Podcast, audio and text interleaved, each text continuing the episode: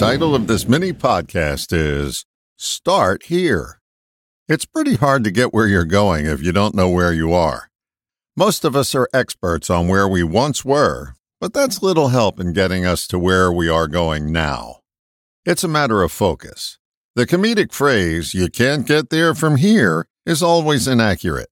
Here is always the starting point. You can't start from there because you aren't there now. You're here.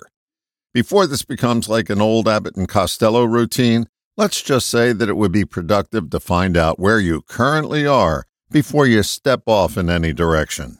This is less about caution and more about prudence. You won't figure out every contingency in your planned journey to go somewhere.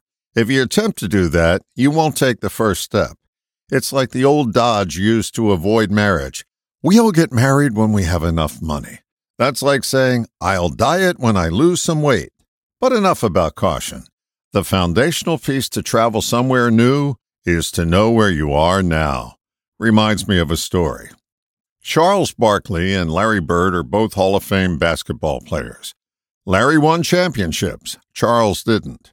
Charles played to his strength.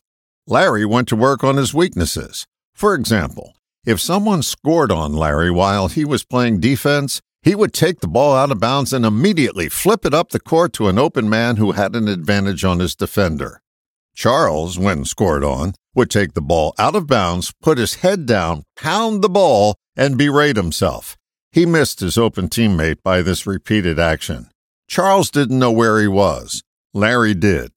When you get lost in your head, you're not here, and it would be unwise to step off in any direction.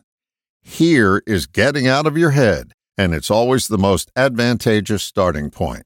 You're always at a location that doesn't exist when you are stuck inside your head. It's the land of make believe. Here is reality with a different spelling. When you get out of your head, you make choices based on what's here right now. It's called noticing reality. Every time we go into our head, we dodge reality and wind up stepping off in a direction that leads us in circles. Finding the off ramp involves truly discovering where you are right now, here.